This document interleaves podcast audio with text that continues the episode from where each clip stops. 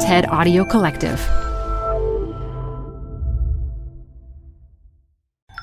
This TED Talk features screenwriter, author, and artist Jonny Sun, recorded live at TED 2019. Support comes from Zuckerman Spader. Through nearly five decades of taking on high stakes legal matters, Zuckerman Spader is recognized nationally as a premier litigation and investigations firm. Their lawyers routinely represent individuals, organizations, and law firms in business disputes, government and internal investigations, and at trial when the lawyer you choose matters most. Online at Zuckerman.com. The best place to see stars is at home with Prime Video. Get everything included with Prime, like Mr. and Mrs. Smith, starring Donald Glover and Maya Erskine. Rent or buy hits like Mean Girls, starring Renee Rapp or add on channels like Max for the HBO original Curb Your Enthusiasm with Larry David. You've never seen so many stars in one place. Prime Video. Find your happy place. Restrictions apply. Prime membership not required to rent or buy. Prime membership required for add-on subscriptions. See Amazon.com slash Amazon Prime for details.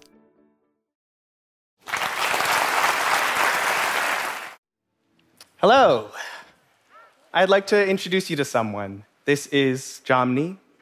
That's Johnny, but spelled accidentally with an M, in case you were wondering, because we're not all perfect. Jomny is an alien who has been sent to Earth with a mission to study humans. Jomny is feeling lost and alone and far from home, and I think we've all felt this way. Or at least I have. I wrote this story about this alien at a moment in my life when I was feeling particularly alien. I just moved to Cambridge and started my doctoral program at MIT, and I was feeling intimidated and isolated and very much like I didn't belong. But I had a lifeline of sorts. See, I was writing jokes for years and years and sharing them on social media, and I found that I was turning to doing this more and more.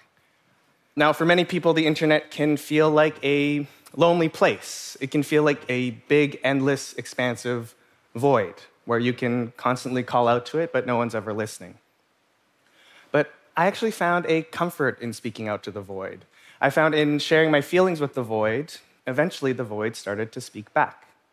And it turns out that the void isn't this endless, lonely expanse at all, but instead it's full of all sorts of other people, also staring out into it and also wanting to be heard.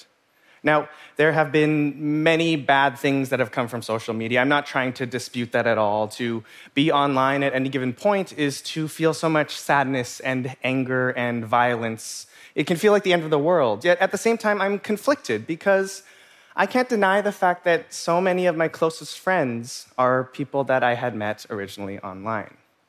And I think that's partly because there's this confessional nature to social media it can feel like you're writing in this personal, intimate diary that's completely private, yet at the same time, you want everyone in the world to read it.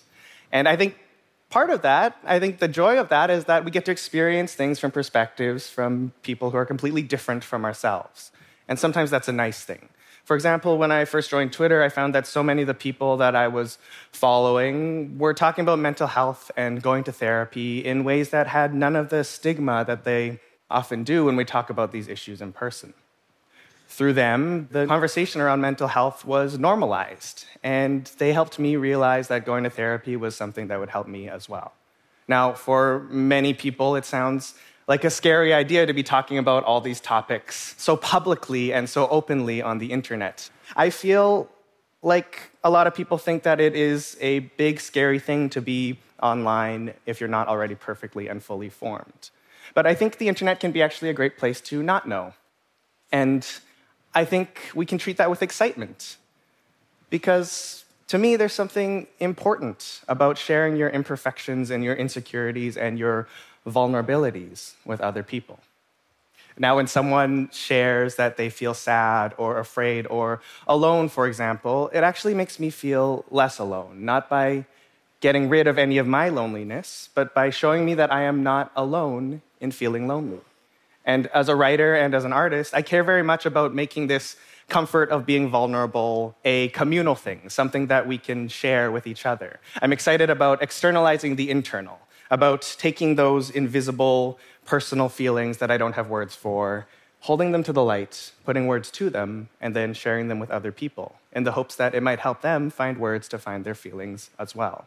Now, I know that sounds like a big thing, but ultimately, I'm interested in putting all these things into small, approachable packages. Because when we can hide them into these smaller pieces, I think they're easier to approach. I think they're more fun. I think they can more easily help us see our shared humanness.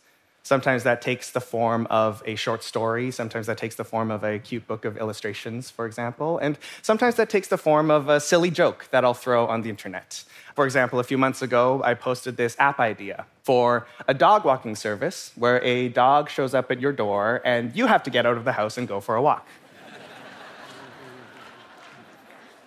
if there are app developers in the audience, please find me after the talk. Or I'd like to share every time I feel anxious about sending an email. When I sign my emails best, it's short for I am trying my best, which is short for please don't hate me, I promise I'm trying my best. or my answer to the classic icebreaker if I could have dinner with anyone, dead or alive, I would. I am very lonely. and I find that when I post things like these online, the reaction is very similar. People come together to share a laugh, um, to share in that feeling, and then to disperse just as quickly. Uh, but yes, leaving me once again alone. um, but I think sometimes these little gatherings can be quite meaningful. For example, when I graduated from architecture school and I moved to Cambridge, I posted this question How many people in your life have you already had your last conversation with?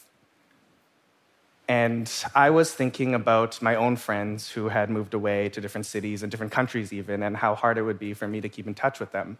But other people started replying and sharing their own experiences. Somebody talked about a family member they had a falling out with. Someone talked about a loved one who had passed away quickly and unexpectedly. Someone else talked about their friends from school who had moved away as well.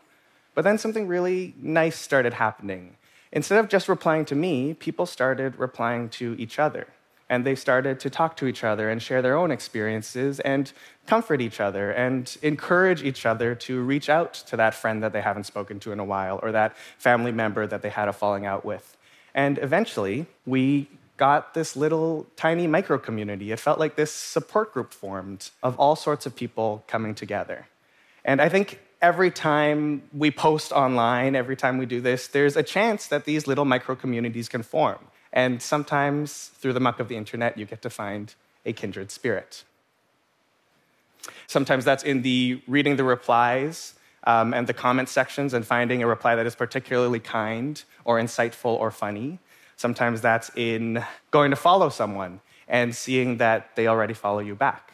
And sometimes that's in looking at someone that you know in real life and seeing the things that you write and the things that they write, and realizing that you share so many of the same interests as they do, and that brings them closer together to you.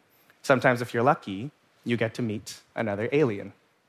But I am worried too, because as we all know, the internet, for the most part, doesn't feel like this. We all know that for the most part, the internet feels like a place where we misunderstand each other, where we come into conflict with each other, where there's all sorts of confusion and screaming and yelling and shouting. And it feels like there's too much of everything. It feels like chaos. And I don't know how to square away the bad parts with the good, because as we know and as we've seen, the bad parts can really, really hurt us it feels to me that the platforms that we use to inhabit these online spaces have been designed either ignorantly or willfully to allow for harassment and abuse, to propagate misinformation, to enable hatred and hate speech and the violence that comes from it. And it feels like none of our current platforms are doing enough to address and to fix that. But still, and maybe probably unfortunately, I'm still drawn to these online spaces, as many others are, because sometimes it just feels like that's where all the people are. And I feel silly and stupid sometimes for valuing these small moments of human connection in times like these. But I've always operated under this idea that these little moments of humanness are not superfluous. They're not retreats from the world at all, but instead, they're the reasons why we come to these spaces. They are important and vital, and they affirm and they give us life. And they are these tiny temporary sanctuaries that show us that we are not as alone as we think we are. And so one night, when I was feeling particularly sad and hopeless about the world, I shouted out to the void, to the lonely darkness. I said, At this point, logging onto social media feels like holding someone's hand at the end of the world. And this time, instead of the void responding, it was people who showed up, who started replying to me, and then who started talking to each other. And slowly, this little tiny community formed. Everybody came together to hold hands. And in these dangerous and unsure times, in the midst of it all, I think the thing that we have to hold on to is other people. And I know that is a small thing made up of small moments, but I think it is one tiny, tiny sliver of light in all the darkness. Thank you.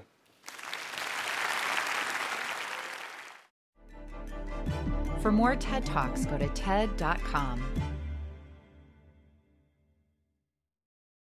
Support for TED Talks Daily comes from Odoo. If you feel like you're wasting time and money with your current business software or just want to know what you could be missing, then you need to join the millions of other users who switched to Odoo. Odoo is the affordable all in one management software with a library of fully integrated business applications that help you get more done in less time for a fraction of the price. To learn more, visit odoo.com slash TED Talks. That's O-D-O-O dot com slash TED Talks. Odoo, modern management made simple.